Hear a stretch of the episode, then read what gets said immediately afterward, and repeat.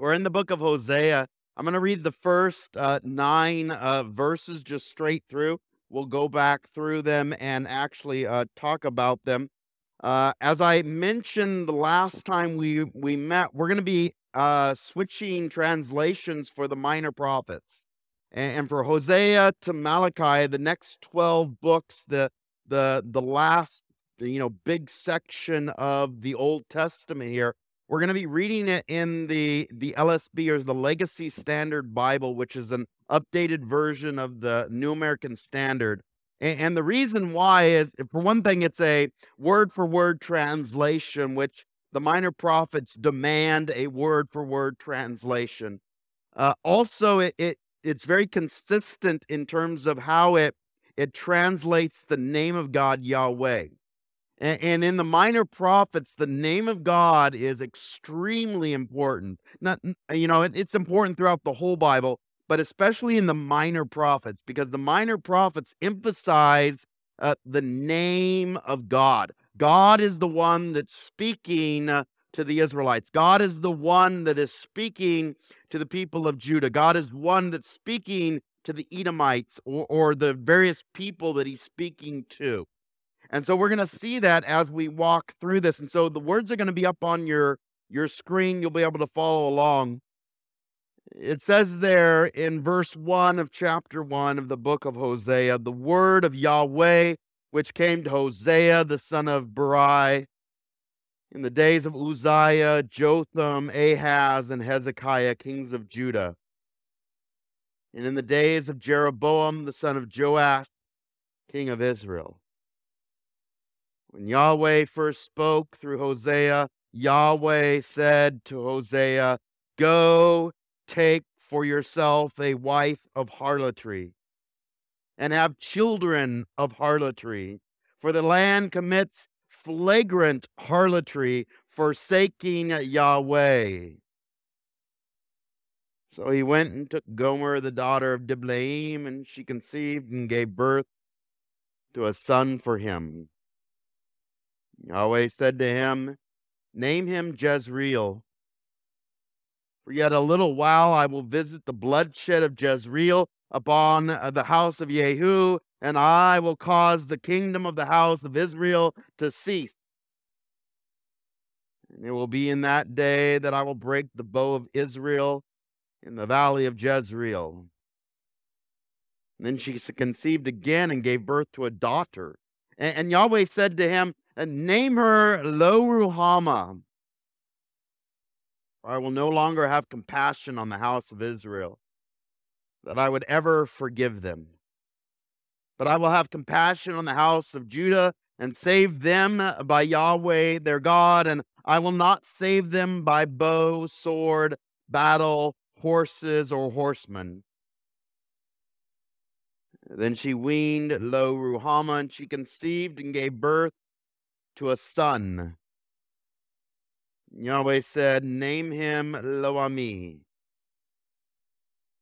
for you are not my people, and I am not your God. And so, Father, tonight as we approach this magnificent book, truly it, eh, it this this small book in the Bible is just so full of truth, and we we we read this first nine verses and and we come to this point where everything's in despair. Lord, have you given up on your people? Have you have you run away from those that you've made these promises to in, in the past? And and the amazing thing is mm, your faithfulness is going to be faithful when they're faithless.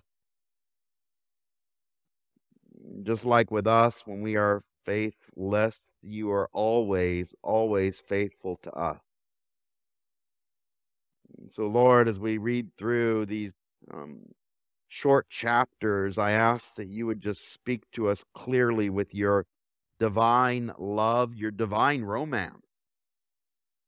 Not reaching out to people that are handsome or, or gorgeous or or somehow attractive, but you reach out to the worthless.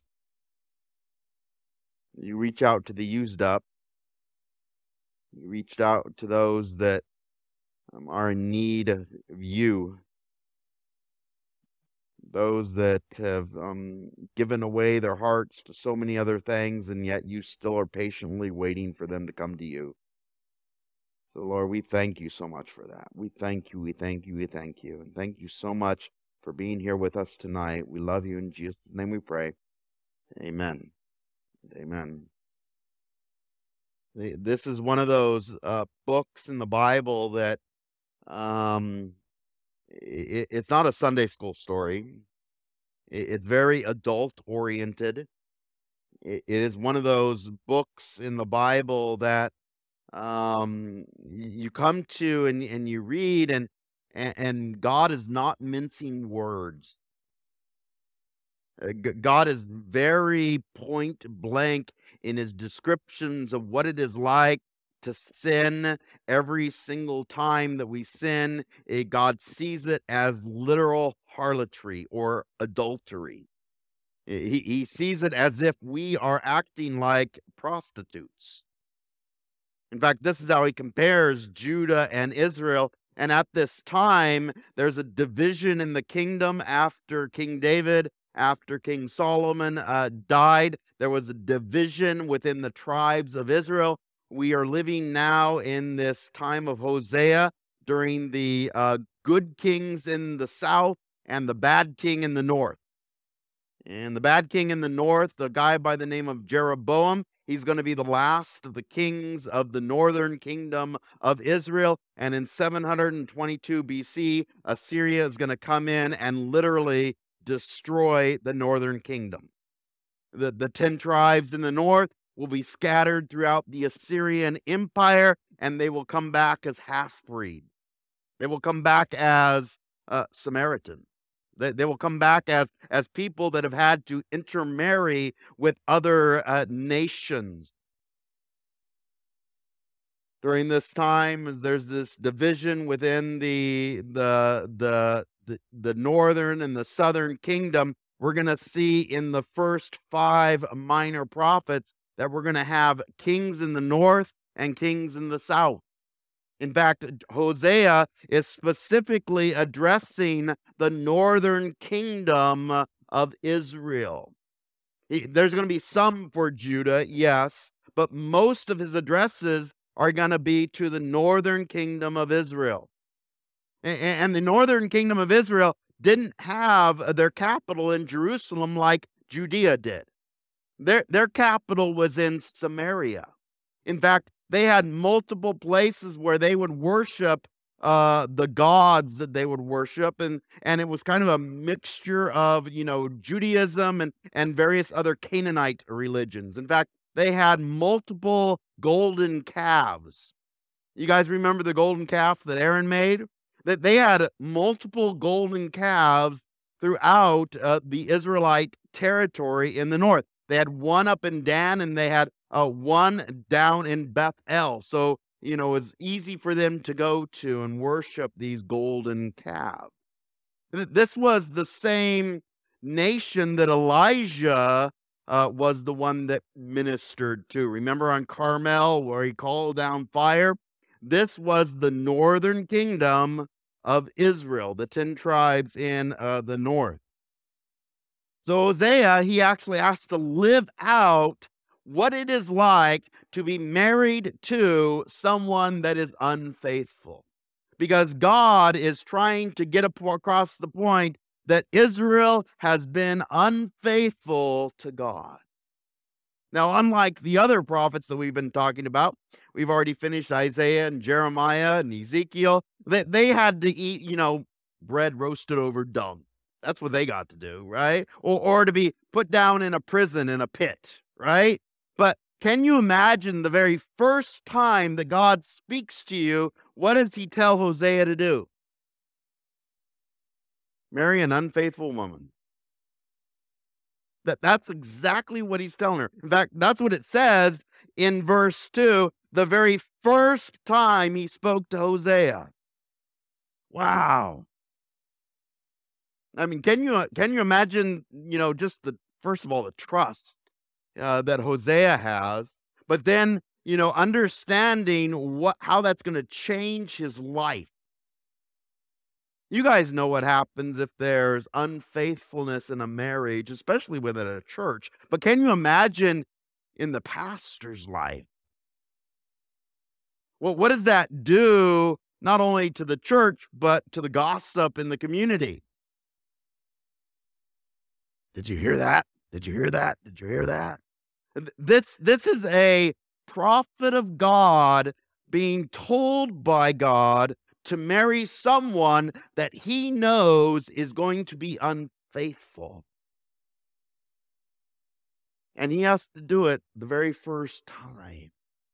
Now, the reason why is Hosea has to show the faithfulness of God as God showing faithfulness to the people of Israel, and his wife Gomer is acting like Israel in their unfaithfulness.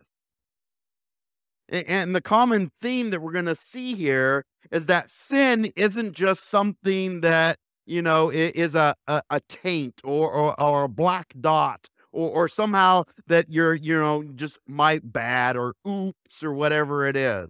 No, sin represents unfaithfulness to the very point that whenever I sin, I'm choosing to be unfaithful to God. I, am choosing something else over my relationship with God. That, that's how sin is being portrayed in the book of Hosea. You're acting like a prostitute every single time you choose something else over God. Do you understand that? That this is the, the depravity of what sin uh, uh, looks like. Even so much to say that his three children are named after horrific things that are going to happen to Israel. I don't know what you did when you had kids, or, you know, if you've ever thought of having kids or planned to have kids and, and, and you pick names, right? Normally, what kind of names do we pick? Yeah, ho- hopefully something that, you know, makes their life better, right? You know, you choose a name about strength or courage or beauty or or handsomeness or something like that. Can you imagine these names? By by the way, every single one of these names are going to be used multiple times throughout the book of Hosea, not just in the first 3 chapters, but throughout to represent the downfall of Israel to, to represent what it means for the falling away of Israel. Look at the first name there is the first son's name is Jezreel. And we're going to see this uh, quite a few times, not not just even in the book of Hosea, but throughout the rest of the the minor prophets as well. Uh, Jezreel literally means God sows. God sows. And, and this valley that's going to be named Jezreel. In the future, it's going to be named Armageddon. Can you imagine that? Now, this valley that's represented here is going to be the place where the Assyrians come in and cause great bloodshed amongst the Israelites. In fact, that's exactly what it says there in verse 4. Yahweh said to him, Name him Jezreel, for yet a little while I will visit the bloodshed of Jezreel upon the house of Jehu, and I will cause the kingdom of Israel to cease. The Assyrians are already being prepared to come in and destroy the nation, the northern kingdom of Israel. Now, normally when we talk of Israel, we talk of the whole kingdom, right? But remember, at this time, there's a divided kingdom. From the time of King Solomon until the time they come back, after the time that we just read in Daniel, when they come back in Ezra and Nehemiah, they, they're two totally separate nations Northern Kingdom of Israel, Southern Kingdom of Judah. Okay, so it's very important to understand that. The second uh, child that is born is a daughter. And what is her name? Lo Ruhama. Now, in the Hebrew, lo is a negative term. Okay, lo at the beginning of any any word in the Hebrew is actually a negative term. So you, whenever you add it to a word, it turns the word uh, negative. kind of like our no or non or something like that at the beginning of our uh, words. So, what does lo ruhama mean? Lo ruhama means no compassion. God is not going to have compassion upon the nation of Israel, the northern kingdom of Israel. And then the third son, or the third child, a son, is going to be named, and this is the hardest. This is the the most tragic, which literally means uh, not my people or no people. The, the the the picture here that we see is a rejection. The, the picture we see here is that they have sown the seeds of sin and what is God doing to the nation of Israel? He's disciplining them. Now, if we were to stop at verse 9, it would be super tragic. It would be so against the nature of God. But thank God there's the rest of the book of Hosea. Because as we approach this amazing book, these first nine verses, they are extremely personal. In fact, this is the only prophet in the entire Bible where not only do we get to know the name of his wife, but also the name of his children as well. This is extremely personal for a prophet to be able to describe his family life, and it is far from perfect. In fact, for many churches, they would have rejected him as being a pastor or, you know, a prophet or someone that's worthy of being a minister. Again, can you imagine what God is calling Hosea to do? Your life, your family life is going to represent me and my faith. Because you have to be faithful to someone whom you know is not going to be faithful to you. Last two verses there of the uh, of chapter um, or, or well, let me let me read one other verse here. Deuteronomy chapter 7 verse 9. You shall know therefore that Yahweh your God, he is God, the faithful God who keeps his covenant and his loving kindnesses to a thousand generations with those who love him and keep his commandments. That's the verse that we love, right?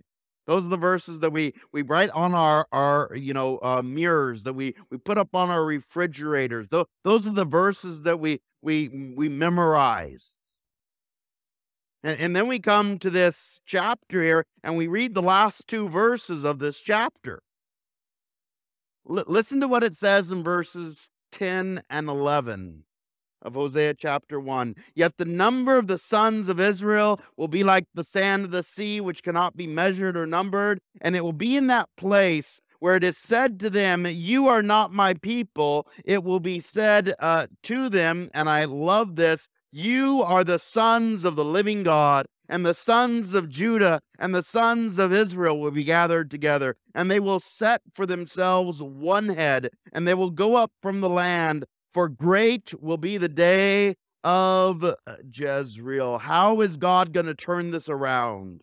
How is God going to somehow turn this tragic family, this tragic nation, this nation that has wandered from God, and how is He going to bring them back? This is the miracle of Hosea. I, I don't know what your family life is like. I, I don't know if um, you know you have a perfect marriage or your parents had a perfect marriage or if you came from a divorced home or a broken home or or you yourself are divorced or or in the midst of a divorce or in the midst of some sort of of, of fight with your spouse but what I do know is that God is always faithful, even in the midst of our unfaithfulness. And He calls us, if we are Christians, to be faithful people.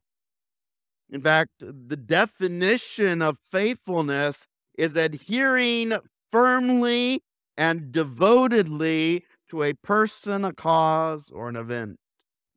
We love to make promises, right? But most of our promises that we make are very circumstantial. They they have the the buts at the end that we never actually say. You know, or or we have the escape clauses, right? You know, and and and especially in, you know, whether it's a marriage or a relationship or a friendship or or some sort of a a, you know, um, an arrangement, whatever it may be. There there's always excuses that we make on our part, especially to say, "Well, I I don't have to do that because they did this." We always blame it on the other person, right? And throughout the Bible, God always forbid divorce, and especially in Hosea, divorce is not gonna be an option. In fact, he's not gonna allow Hosea to divorce his wife, despite the fact that what we're gonna see in verse 2 is or chapter 2 is absolutely horrific. Th th this lady is gonna be known throughout the town as the, you know, the one that everybody sleeps with. She's gonna be the the town whore, the town prostitute. She's gonna be the one that's used up literally by every single man in the town. It is horrific. And it's easy to look at that person and say, "Well, you know, he has every right to leave her." But when we look at ourselves and our unfaithfulness to God, does God have every right to leave us? Does he? Does he ever leave us? No. In fact, I love the book of Malachi, verse chapter 2, verse 14. But you say, For what reason? Because Yahweh has been a witness between you and the wife of your youth, against whom you have dealt treacherously, though she is your companion and your wife by covenant. See, God made a covenant, right, with the people of Israel. And yes, he's going to discipline them. Yes, he is going to say these harsh things about them, but in order to bring uh, them back. The same thing in any relationship. Are we supposed to be the examples of faithfulness? Even even in the hardest of times, uh, we as Christians are called to be uh, like Christ, right? And if Christ loves the church, would Christ ever leave the church? Christ is going to be married to the church. Is he ever going to leave the church? No. Chapter 2 it begins like this. And again, this is extremely personal. This is, I mean, you know, just imagine, um, and we're reading this in one night, but can you imagine just your whole marriage is like this, you know, in terms of the depths of despair that Hosea feels? And and so remember Jezreel, God sows, uh, lo ruhama, and no compassion. Lo ami means, you know, not my people or or no people. We're gonna see those names over and over again.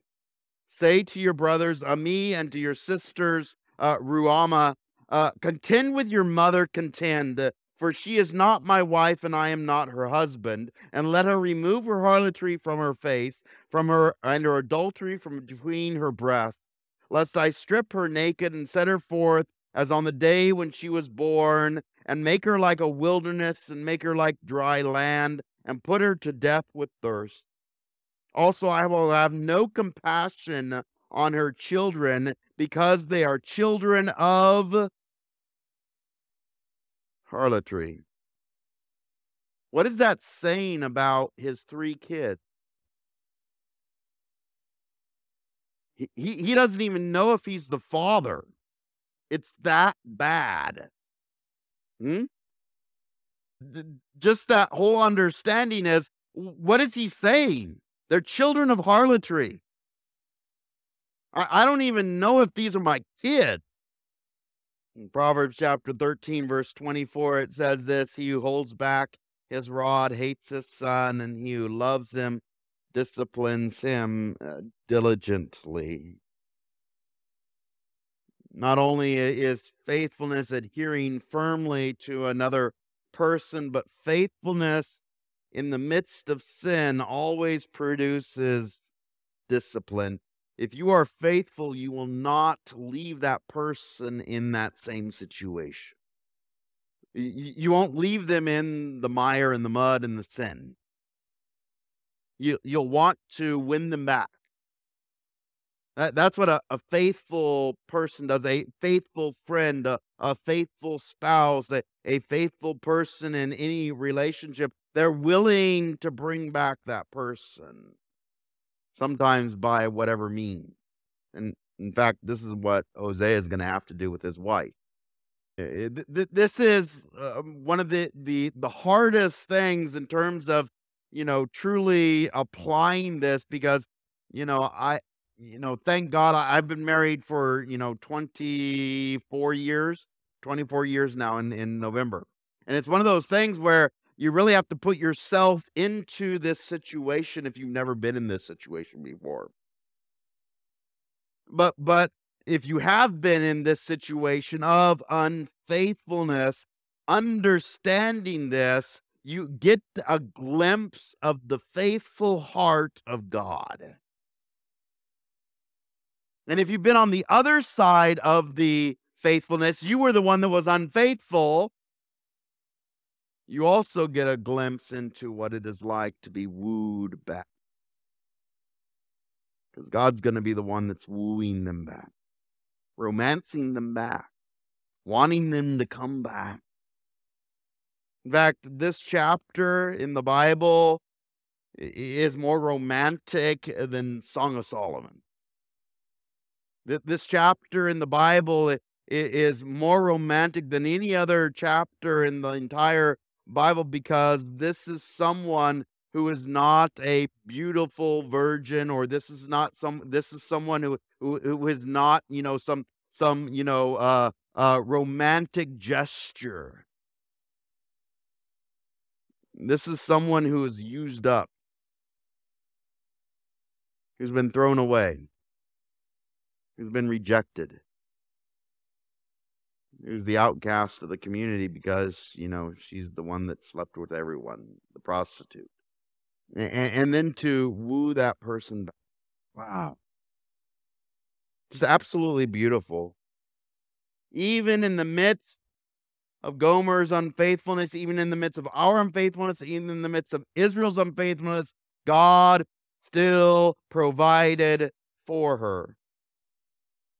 Verse 5 For their mother has played the harlot, she who conceived them has acted shamefully. For she said, I will go over after my lovers, who give me my bread and my water, my wool, my flax, my oil, and my drink. Therefore, behold, I will hedge up her way with thorns. I will build a wall against her so that she cannot find her paths. So she will pursue her lovers, but she will not overtake them and she will seek them, but will not find them. Then she will say, I will go and return to my first husband. For it was better for me then than now. This is very similar to what we call the, the prodigal son, right? Remember what happened to the prodigal son? Son, after he had squandered his entire inheritance, where did he find himself? Pig trough, right? Longing for the the you know the the corn husks. That's what he was wanting to eat. Eating with unclean animals. And and and in his mind, he says this exact same phrase, by the way, except for he changed the name husband into father. It was better where? At my father's house. He remembered that. even even our our servants had it better than I have it now. And he remembered that and he said, I'll, I'll just go to my dad and I'll ask him if I can be a servant. Right? What what what did the dad do, by the way? He was waiting there. Hugged him, didn't even let him get the words out of his mouth. So my my son that was once dead is now alive, right? Listen to this in the book of Hosea. In, in, verse 8. Now, she does not know that it was I who gave her the grain, the new wine, and the oil. Who was supporting her even when she was going after her lovers. Wow. I mean, I, that's totally unfathomable to me.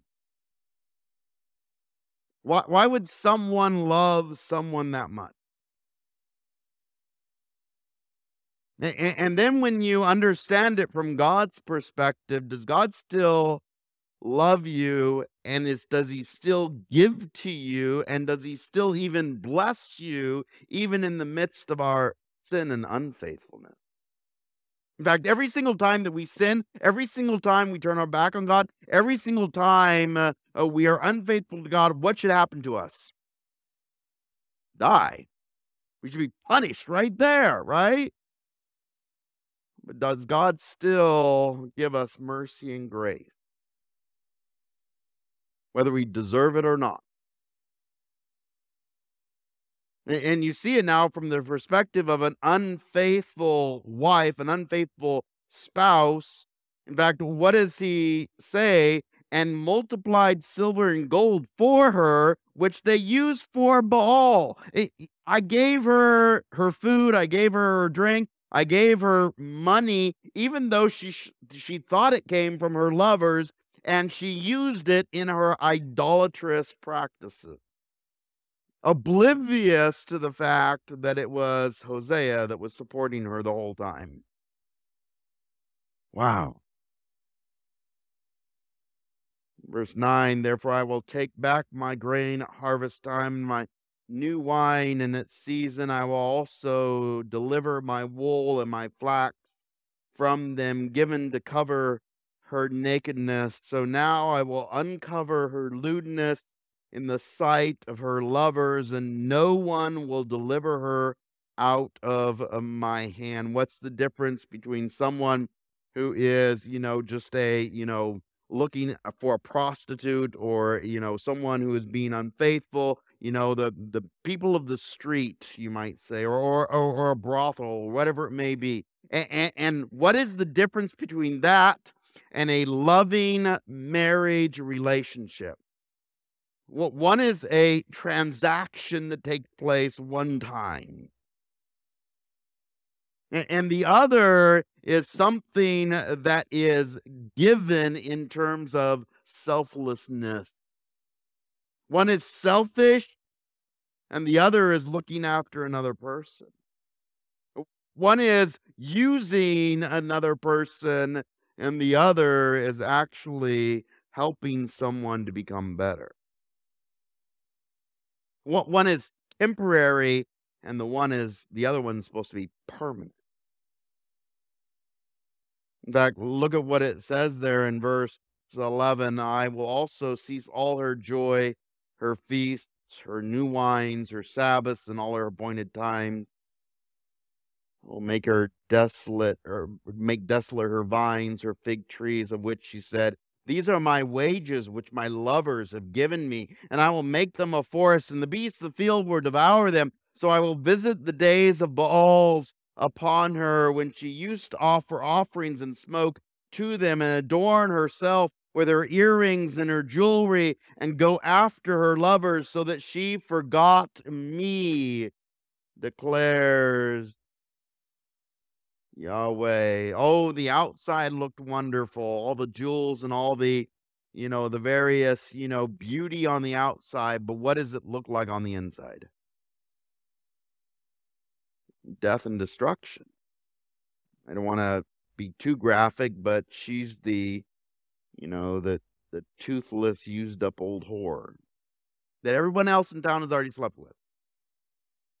Now, this is the picture, okay? Excuse me. This is the picture now when we get to verse 14. This is an unfaithful wife. That this is not someone that, you know, you you met on a, you know, that is somehow, you know, beautiful and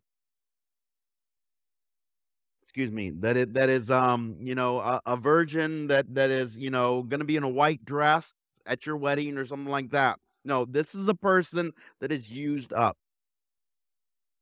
Th- th- This is a person that has slept with every single guy in town, And now you read verse 14.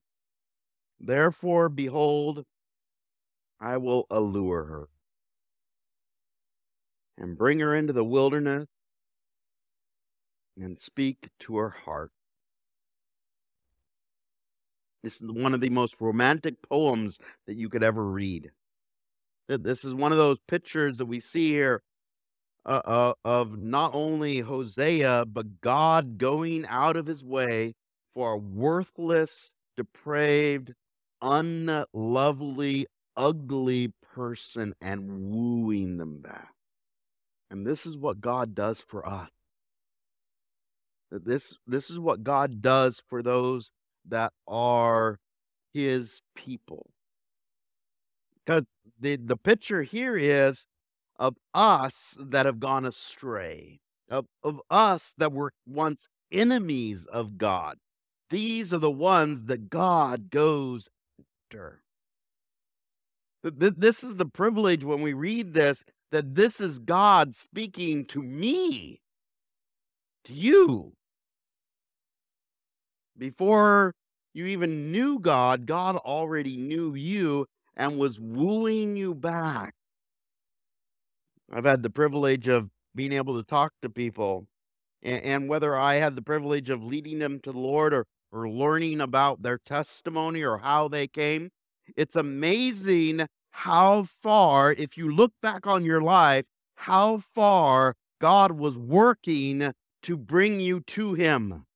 And you didn't even know it. You were oblivious to it until you came to that point and actually physically looked back at your life and remembered those things. Maybe it was a grandma, or maybe it was a neighbor, or maybe it was a friend, or someone that you knew that was was planting those seeds or or telling you that they were praying for you or whatever it was and you didn't even realize it until you came to that point.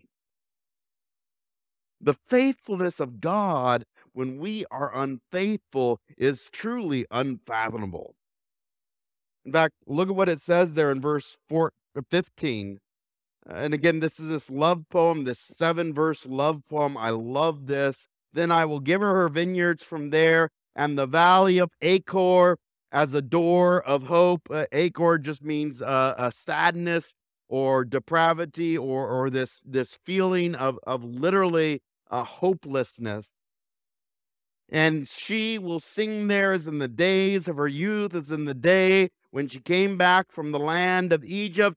And it will be in that day, declares Yahweh, that you will call me Ishi and no longer call me uh, Baali. Baali means my master. That's exactly what would happen. Every single time they would bow down to the Baals, they were calling them my master. And the word Ishi means my husband. It's a term of endearment.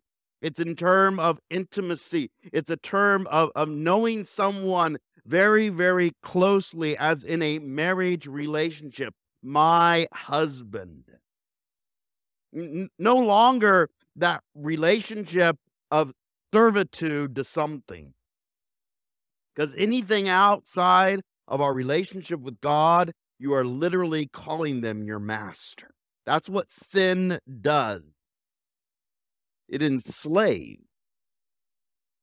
What does God do? He frees. He sets free. You will no longer call me, or you will call me Ishi, and no longer call me Baali. So I will remove the names the Baals from your mouth so that you will be remembered by their names no more. I'm going to remove all that sin uh, from your life, so much so that you're not even going to remember it anymore. And by the way, Gomer had sinned a lot. Gomer was known for her sin.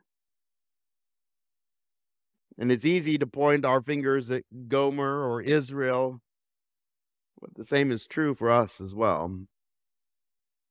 Can you imagine, you know, and and and this is true for even even today, but when you're in heaven, not even remembering the sins that you committed that broke God's heart. Because he's going to take it all away. Even the remembrances of it. No more shame verse 18 And in that day I will cut a covenant for them with the beasts of the field, the birds of the sky, the creeping things of the ground. I will break the bow, the sword, and war from the land, and I will make them lie down in security, and I will betroth you to me forever. Not not only is this marriage going to be healed, but even nature itself is going to benefit from this, by the way. Do you guys know what betrothal means? I mean, no, I know this is an old term. Uh, this is one of those, you know, terms that you know maybe you know the the you know more romantic uh, novels or something like that, romantic movies or whatever, older types of movies. But but you understand what it means. It it, it means that there's a promise before the promise. It's like a, a, what we call an engagement, I guess you could say. And this betrothal that is taking place this betrothal between uh, uh, Gomer and Hosea and God and Israel. All, all at the same time taking place here. Hosea's, uh, you know, showing it physically, and God is bringing it about in the nation of Israel. Look at what he says, and I will betroth you to me forever. Indeed, I will betroth you to me in righteousness and in justice, in loving kindness and in compassion, and I will betroth you to me in faithfulness. Wow. Despite the fact that they have been unfaithful, it is God who is coming to them and saying, I promise to be faithful to you. Whoa. It is God going and going the extra mile. It is God going and reaching out to them and saying, I promise, I, I, I betroth myself to you again. It should be the other way around, by the way. Right? That, that's what we do as humans. It's their responsibility to come back to me, right? It was them that was at fault. They're the ones that have to do it, right? I- I'm not going to forgive them unless they actually ask me to forgive them. You know, those kind of things, right? What if God ever said that? I mean, that's hilarious when you think of it from the perspective of God. But we do it all the time to each other, unfortunately, as human beings. By the way, I'm speaking to myself too. This is one of those passages that hopefully, and I, I challenge you this week, read these, just these seven verses, just 14 to 20. Okay. Just, just those seven verses. Read them every single day this week. Just, just that one little section. I mean, it really, and then, and then put yourself in the, you know, the picture of Gomer or the picture of Israel. And it is God that's reaching out to you. Even in the midst of our most horrific unfaithfulness to God, God is again coming to us, alluring us, wooing us. By the way, how did he do that? That's what we're going to have the privilege of celebrating in just a week and a half, right? We call Resurrection Sunday. What did Jesus Christ do for us on the cross on that Friday? He died for our sin. He, he paid the ultimate. We weren't the ones that had to pay for our sin. It was it was God that paid for our sin there on the cross for you and for me. It, it was God that reached out to us. When, you know, if we had been in that situation, we said, You have to reach out to me or you have to pay for your sin. No, it was God that did that for us to show his faithfulness to us. Verse 21, chapter 2 there, and it will be in that day that I will answer, declares Yahweh. I will answer the heavens, and they will answer the earth, and the earth will answer the grain, and the new wine, and the oil, and they will answer Jezreel. Remember that word means God sows. God is going to bring about a, a, a newness to nature itself, a newness to the relationship, a newness to life itself. How does God do that? It's amazing. And if you've experienced this in your life, you know it personally, newness takes over and it literally consumes anything that is old and dead and dying. What do you put in your garden to fertilize it? Yeah, what is fertilizer made up of? Yeah, death, right? The waste. And what comes out of that? Newness of life. It's amazing. The earth will answer the grain, the new wine, the oil. They will answer Jezreel, verse 23. And I will sow her for myself. By the way, that's the word Jezreel, that's sow for myself, or, or God sows. And I will also have, and I love this, Ruhamah, which is compassion on her who had not obtained compassion. And I will say to those who were lo Ammi, not my people, you are Ammi. Wow. The, all three of the names of his kids, the definitions are now being used in the redemption of the wife, the redemption of the family. Isn't that amazing? all these names that were meant for somehow destruction or death, they are now being used to bring about newness of life. This is what God does in his faithfulness. In fact, look at what it says. I will say to those who are not my people, You are my people. And they will say, You are my God.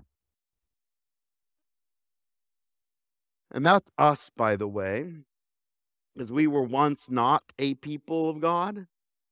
We were not Israelites. We were not Jews. We were, we are Gentiles. And who did Jesus die for? Not just a single people group, not just a single skin color or a single nation. Who did he die for? Us. And this is the privilege that we have by the way, Romans chapter 9, verse 23 says this and in order that he might make known the riches of his glory upon vessels of mercy, which he prepared beforehand for glory, even us, by the way, that's you and me, we're included in that us, whom he also called not from among the Jews only, but also from among uh, Gentiles. And by the way, the very next verse, where does he quote it from? Where does he quote the very next verse from? As he says also in Hosea. Wow. The Paul in the book of Romans is quoting from where? Wow. I mean, that just total, I mean, it sends shivers down my back. I mean, it, just the way that the Bible brings all this out. You were a unfaithful people like an unfaithful wife, and God still reached out to you. That was that was 2000 years way before this, okay? verse 25, and he says also in Hosea, and this is where he quotes these same verses that we just read. I will call those who were not my people, my people, and her who was not beloved, beloved. And it shall be in the place where it is said to them, You are not my people, there they shall be called sons of the living God just absolutely romantic. I, mean, if you really understand this, this, this is so amazingly overwhelming love of God being poured out on a people that don't deserve. And when we understand it from that perspective, we, we really treasure what it means to be saved. By the way, do you know what the name Hosea means? It's the mm. same definition as Jesus, by the way salvation. Hosea means salvation. Hosea is literally having to live out salvation to his unfaithful wife. That, that's what Hosea means. Same thing that Jesus means. And It means even greater in terms of to the world, right? Hosea was just to his wife, but Jesus is to the entire world. Salvation. Hosea chapter 10, verse 12. Uh, just to give you a little bit of a, preview of what we're going to be able to read uh, over the next uh, month or so. Sow with a view of righteousness, reap in accordance with loving kindness, break up your fallow ground. Indeed, it is time to seek Yahweh until he comes and rains righteousness on uh, you. 1 Corinthians chapter 10, verse 13. You know this one. No temptation has overtaken you, but such as is common to man. But God is faithful, who will not allow you to be tempted beyond what you are able, but with the temptation will provide the way of escape also, so that you will be able to endure it.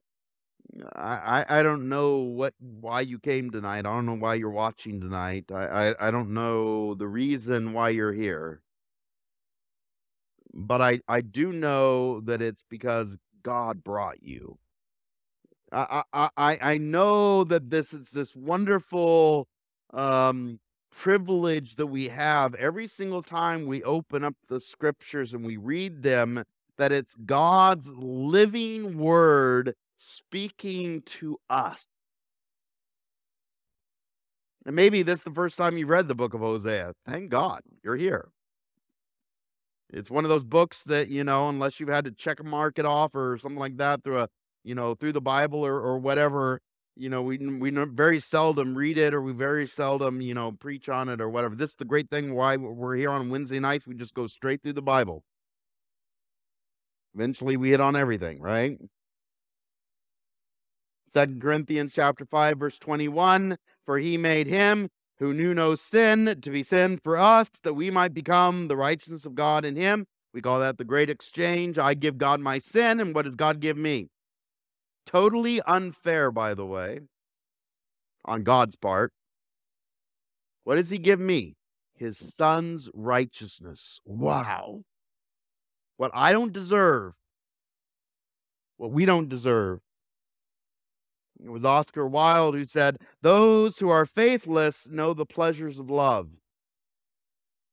It is the faithful who know love's tragedies. If you've ever had your heart broken, you know that. Or Isaiah chapter 49, verse 15. Can a woman can a woman forget her infant and have no compassion on the son of her womb? Even these may forget, but I will not forget you. And God, wow. Second Timothy chapter 2, 13, it says, If we are faithless, he remains faithful. He cannot deny himself. The faithfulness of God is ingrained in his very definition of who he is. If God is no longer faithful, he's not God. And God can never be unfaithful. Thank God. Thank God. If you don't get anything else here tonight, God is faithful by his very being. It is who he is in the very definition of his name and his title and who he is just being God. He is faithful. He must be faithful. Just in his very core of his being, just like holiness defines who he is. Holy, holy, holy is the Lord God Almighty, who, all, who was and who is and who is to come. Said not only in, in the book of Isaiah, but also in the book of Revelation. We see those multiple times uh, throughout the scriptures. The, his faithfulness is his core, just as holiness is who he is as well. It's very part of who God is. And if he is not faithful, he is not God. Do you understand that? It's the definition of who he is. Romans 5 10, and we'll end it here tonight. For if when we were enemy, and you can replace that word with unfaithful or faithless, when you were enemies of God. We were reconciled to God through the death of his son. That's when God saw us. When, when I was at my worst, God saw me and died for me. When I was at my worst, that's when God reached out to me. When we were his enemies, fighting against him, that's when God reached out to us, okay? Much more having been reconciled, we shall be saved by his life. That's the power of the resurrection. That, that, that's the power of, of his victory over death and sin, over anything that is decay and unfaithful. You see, faithfulness always trumps faithlessness. Faithfulness always trumps unfaithfulness. It's always greater, it's always stronger. It's the endurance of God's